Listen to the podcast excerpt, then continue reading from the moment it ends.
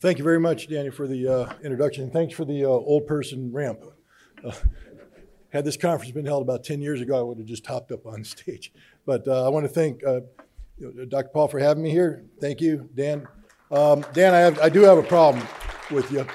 Uh, you put me at a, at a table with Mr. Giraldi, and you suckered me into believing that I was with somebody that I could lower my, my language standards. I want to apologize to Gary and Nina and Joe, uh, your, your very important sponsors, for anything I might have said there. I didn't realize you were so important. Uh, but uh, and to the people out last night that I was uh, that, that, that, were very courteous and uh, stopped talked to me, that third beer was not a good idea. So, but uh, I'm, I'm very happy to be here. I'm going to start off by little bit of theatrics because the, the, the topic here is um, writing checks your body can't cash. Where did I get that line from? I got that line from a movie that came out 30 some odd years ago Top Gun. And it's a great movie. I, I, when Top Gun came out, I was going through flight school, uh, Marine Corps uh, aviator, and um, I went and saw that movie. That, that was my movie. Um, there's a great scene in there, a guy named Cag, because you know your neighbor pilots, you don't have real names. You have Maverick and Cav and Goose and Iceman. And my name was Sleepy, but I won't tell you that one but uh, but you got a scene where Cag, the, the, the, the carrier air group commander, is chewing out Maverick, and he said, "Son, your ego is writing checks your body can't cash." I love that line because that pretty much was defined my military career. Everywhere I went, I would have people say, Ritter, your brain's writing checks, your body can't cash. You got to tone it down a little bit. But um, the reason why I bring that up is um, here we are today taking a look at what's going on in the world, and we have a president who likes to believe he's maverick. One of the reasons why I put these glasses on is that, oh, Joe likes to wear these kind of glasses. He's, he's an aviator. He doesn't fly, he's never served, he hasn't done any of that, but he, he puts them on because Joe thinks he's an aviator. Joe thinks he's Maverick. Well, Joe, I'm here to tell you your ego is writing checks America's body can't cash. And that's just a statement of fact. The first, the first check that we're being asked to cash right now deals with Ukraine. It's a very dangerous situation. Daniel hit it right on the head. Uh, we're not just talking about, you know, a transformative moment in geopolitical history in Europe. We're talking about if this thing goes south, we don't wake up tomorrow. And I, I want to reemphasize that, ladies and gentlemen, because somehow today, in 2022, we have forgotten the lessons that I knew when I was in the military in the 1980s that thermonuclear war is a reality. And it's a reality that means the end of humanity, all humanity. And it's not going to be instantaneous. It will be for some people who get the 500,000 degree suntan, you know, flash, boom, you're done. But for the most of us, it's going to be a very lingering death starvation, radiation. It ain't going to be pretty, but it will be terminal for everybody. So we need to take this serious. We can joke about Joe Biden, you know, because sometimes it, it appears he is a joke.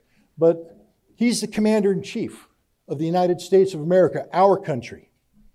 He's a man who is, has taken an oath that many here have taken to uphold and defend the Constitution of the United States against all enemies, foreign and domestic. He's the commander in chief of our military.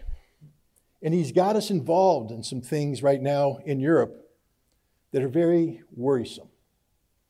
Let's talk about why we're doing what we're doing in Europe. There's this organization called NATO, the North Atlantic Treaty Organization, formed in 1949 during the Cold War, ostensibly a defensive alliance.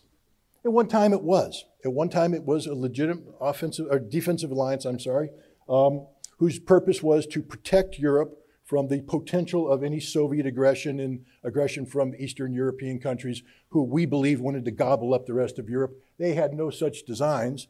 NATO was always premised on a false assumption, but that doesn't matter.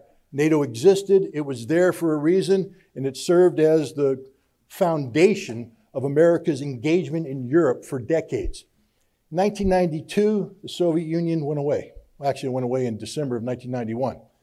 Um, and with it, every reason for NATO to continue to exist. There was literally no reason for NATO to exist after that, and yet we continued to promote it, and not just promote its continued existence, but we promoted its expansion, its redefinition. And, and what did it become?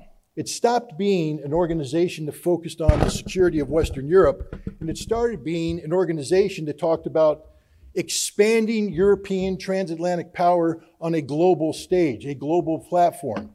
It stopped being a defensive military alliance and it became an offensive regime change promoting alliance.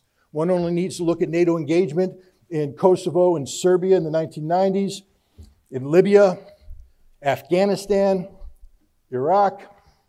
These are not defensive, and with the exception of Kosovo, they don't even deal with Europe.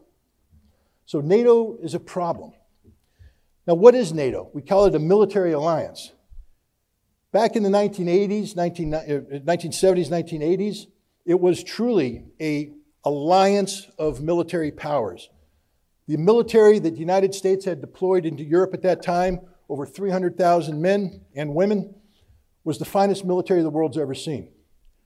A military capable of engaging in large scale ground combat in Europe and winning. And I say that because I was one of them. And I'm telling you right now, if anybody thought they could beat us, they were wrong.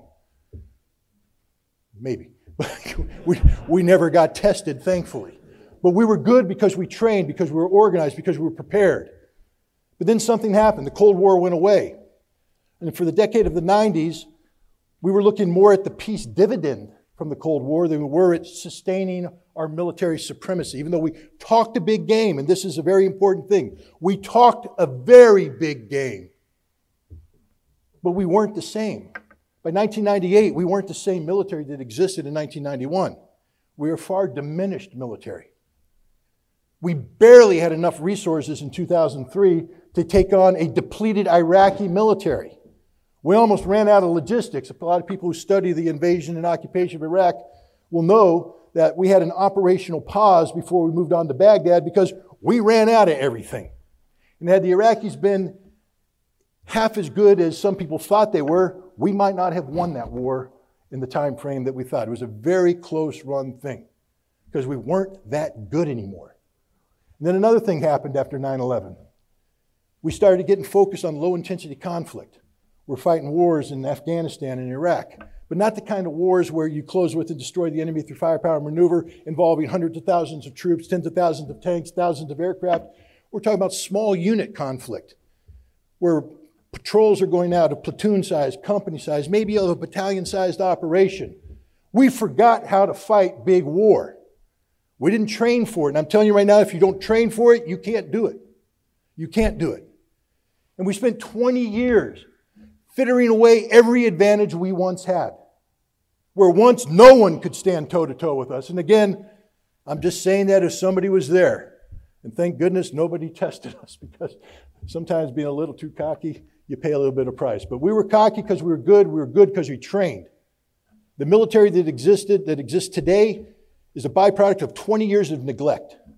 We do not have a military today that can fight a large scale ground war in Europe. We do not have a military today that can fight a large scale ground war in Europe. I'll say it one more time because this is important. We do not have a military today that can fight a large scale ground war in Europe.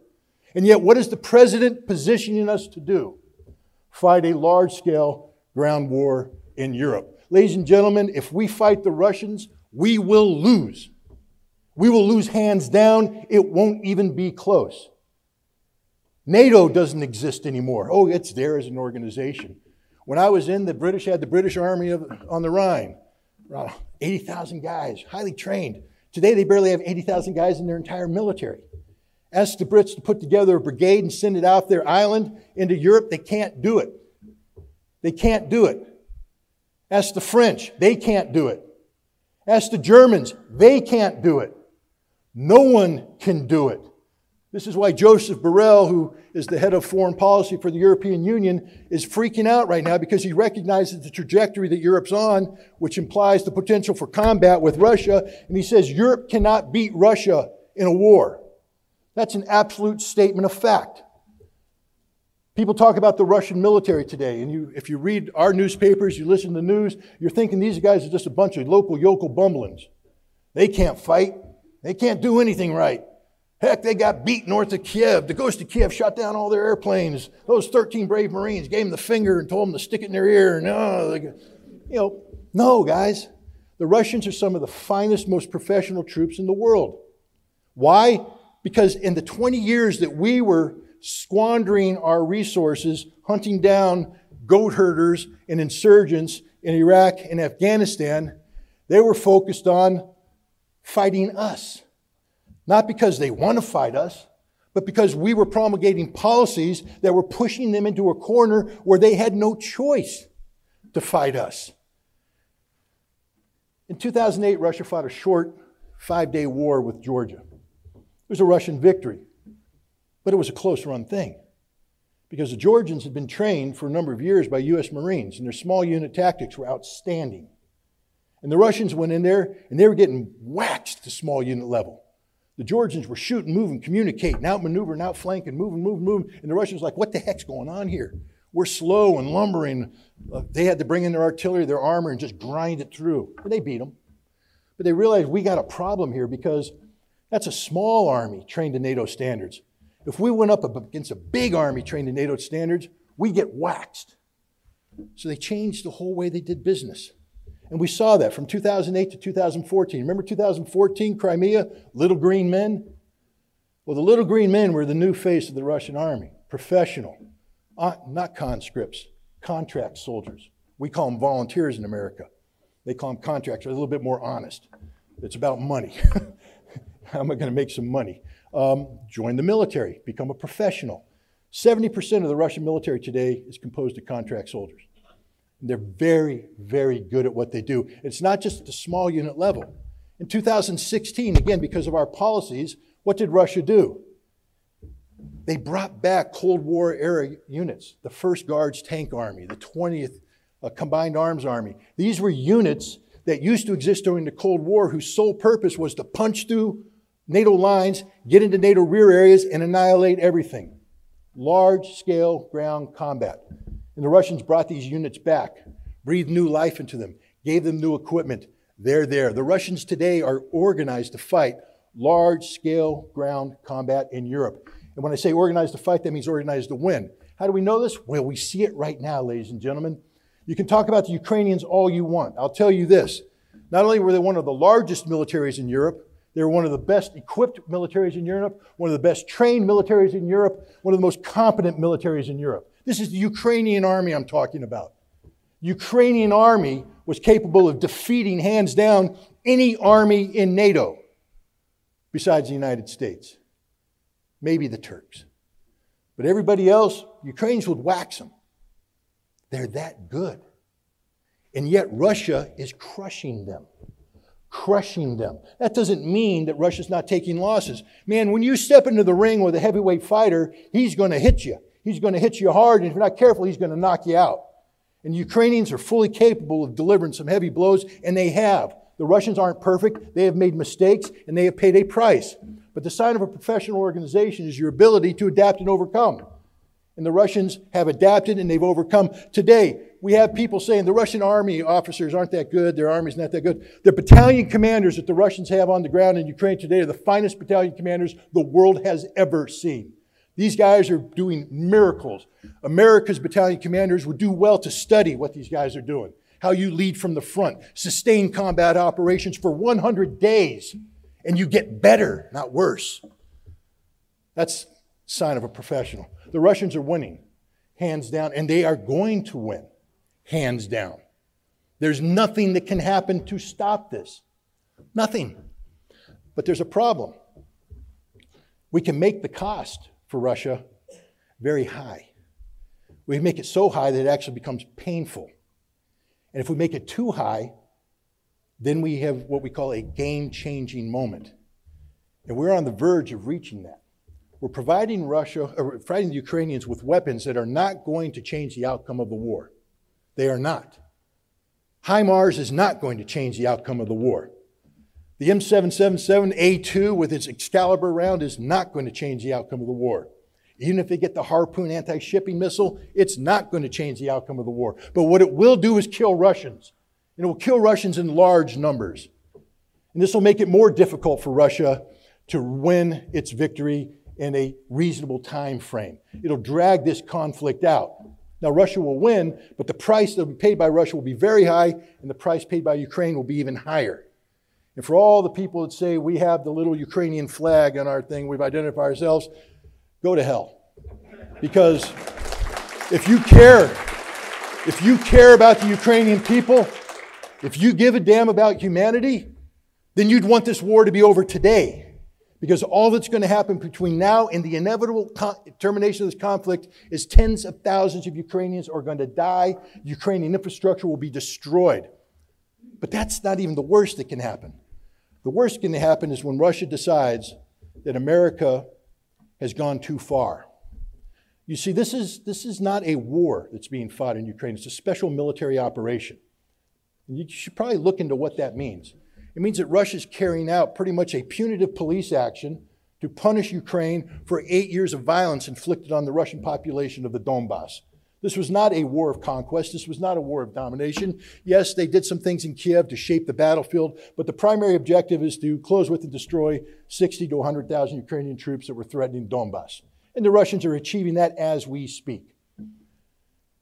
But the, the price that they're paying is very high.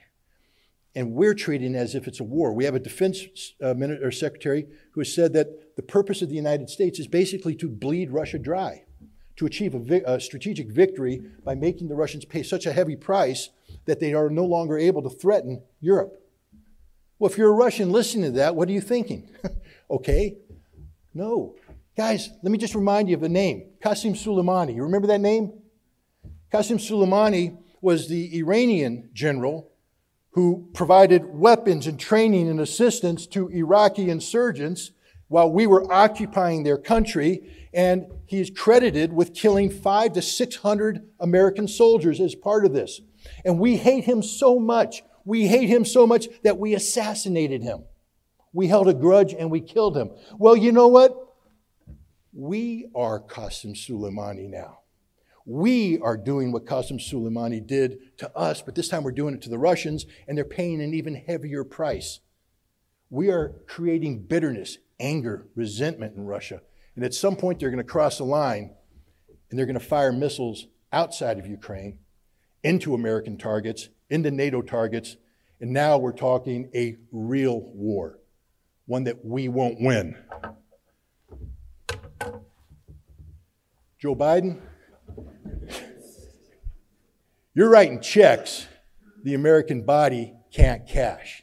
That's a statement of fact. And I'll lead with this because I, I was talking about a two front war.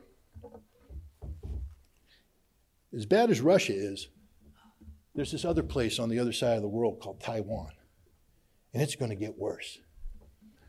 You know, Americans, we, we tend to believe our own propaganda sometimes. And right now, we, we have the media, if you read it, they're saying that the United States is trying to teach Taiwan the lesson of Ukraine. I wish they would, because the lesson of Ukraine is you're going to get your butts kicked if you take on the Chinese. That's the real lesson. Your economy is going to be destroyed. Your nation will, will collapse. You're going to lose hundreds of thousands of people. That's the real lesson. But no, the lesson is if you fight hard and you fight early and you inflict a lot of casualties, the Chinese can't win and they're going to back off and they're going to, they may not, they might even be deterred against attacking. The problem with this thinking is just like we don't know Russia, and I think you hit it 100% correct. I mean, I've talked about this in the past how the American political machinery right now is, is, is, is advised by some of the most ignorant people about Russia. I call them the Putin whisperers. People who think they know Putin, they've never met Putin, but they've read, they've written PhD theses on how bad Putin is. And they believe their own propaganda, and we make policy based upon an absolute dearth of knowledge of Russia and what the reality is. Well, if there's a nation that we don't understand as much as Russia, it's called China. We don't understand China at all. Um, we think that China is a weak nation.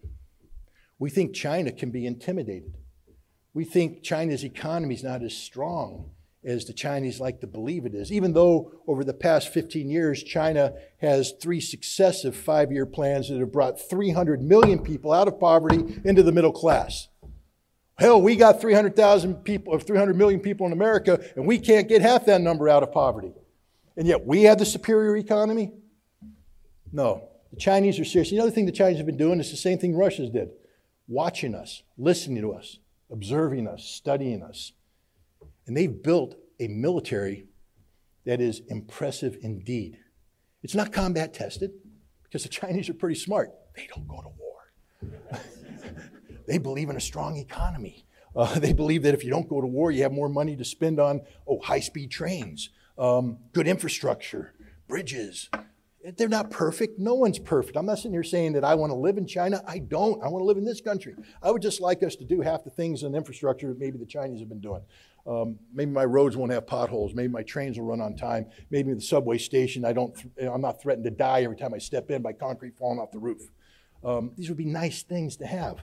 Um, but the other thing that the Chinese are doing is they, they're serious. It's just like Putin don't bluff. I mean, that's one big lesson to take away from this thing. Putin don't bluff. When Putin says he's going to do something, he's going to do it. And I think he's proven that. So when Medvedev says we're going to strike decision centers, that's Putin speaking. They don't bluff. They're going to strike decision centers. And then we're going to deal with the consequences. China has said if you act in a manner which indicates that Taiwan is pursuing a path towards independence. That Taiwan is no longer accepting that it is part of China. That if you seek to improve the military of Taiwan so they are emboldened into believing that they can actually withdraw and withstand a Chinese counterstrike, then we have no choice but to pursue non peaceful means of unifying Taiwan.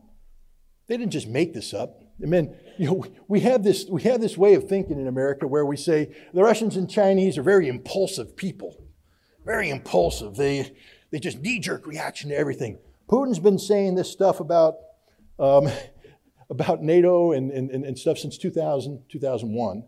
It came to the forefront in 2007 at the Munich Security Conference. He's repeated it over and over again. There's nothing new about this. China in 2005 passed a law, the anti secession law. It's linked to their constitution. And it basically says that if Taiwan, that the, the policy of China is the peaceful reunification of Taiwan. That's what they want. And they're willing to bend over backwards to make this happen and be as patient and wait as long as possible. But the moment Taiwan starts to act in a manner that looks as though they're going to be independent, it will be instantaneous. China will go in there and they will crush them. Well, what has happened in the last couple days, ladies and gentlemen? We have the President of the United States traveling to, to, to, to, to Asia, where someone says, if China attacks uh, Taiwan, what, what will America's policy? Well, we'll, we'll defend them. But what happened to our policy of strategic ambiguity, where we were pretending that we weren't going to defend them, so we mollified the Chinese so that the Taiwanese wouldn't act impulsively? That's out the window. But that's okay, that's just words. Words mean nothing. But then Tammy Duckworth shows up in Taiwan. She's sponsoring a bill that promises a couple things. One, to put pre-positioned military hardware on the soil in Taiwan so that American troops can fly in and marry up with this equipment so we can rapidly come to the defense. This will never happen, ladies and gentlemen. Why? Because China will invade Taiwan. China will invade Taiwan sooner rather than later. We're not only in danger of getting involved in a war in Europe that we can't win, we're in danger of promulgating a conflict in the Pacific we can't win. That's a two front war that we can't win. We can't win it. So why are we doing it? Because we have a commander in chief whose mouth has no checks and balances. We have a population which has been made stupid, I guess, uh, is the most polite word I can, from exposure to a media that's no longer in the business of informing the American people, but entertaining the American people. You remember that old line, if it bleeds, it leads? Nothing bleeds more than war. And there's nothing uh, the mass media likes more than a war that they can put out there every day, change the narrative, make it horrible, make it. And the American people tune in like the compliant little brain dead people they are, and they just eat it up. Because other people are dying, because the Ukrainians are dying, because the Taiwanese are going to be dying. But let me just give you a news flash. When we go to war against Russia and we go war, to war against China, we're going to be dying. And it's not going to be in small numbers. This isn't Afghanistan. This isn't Iraq. This isn't where a bad week was seven Americans dying. This is where a bad hour is 5,000 Americans dying. This is where a bad day is 15,000, 20,000 Americans dying. This is where a bad week is 60 to 80,000 Americans dying. In conflicts, we can't win unless we go nuclear. And then nobody wins. Everybody loses. Joe Biden, your ego and your mouth are writing checks the American body can't cash. Thank you very much.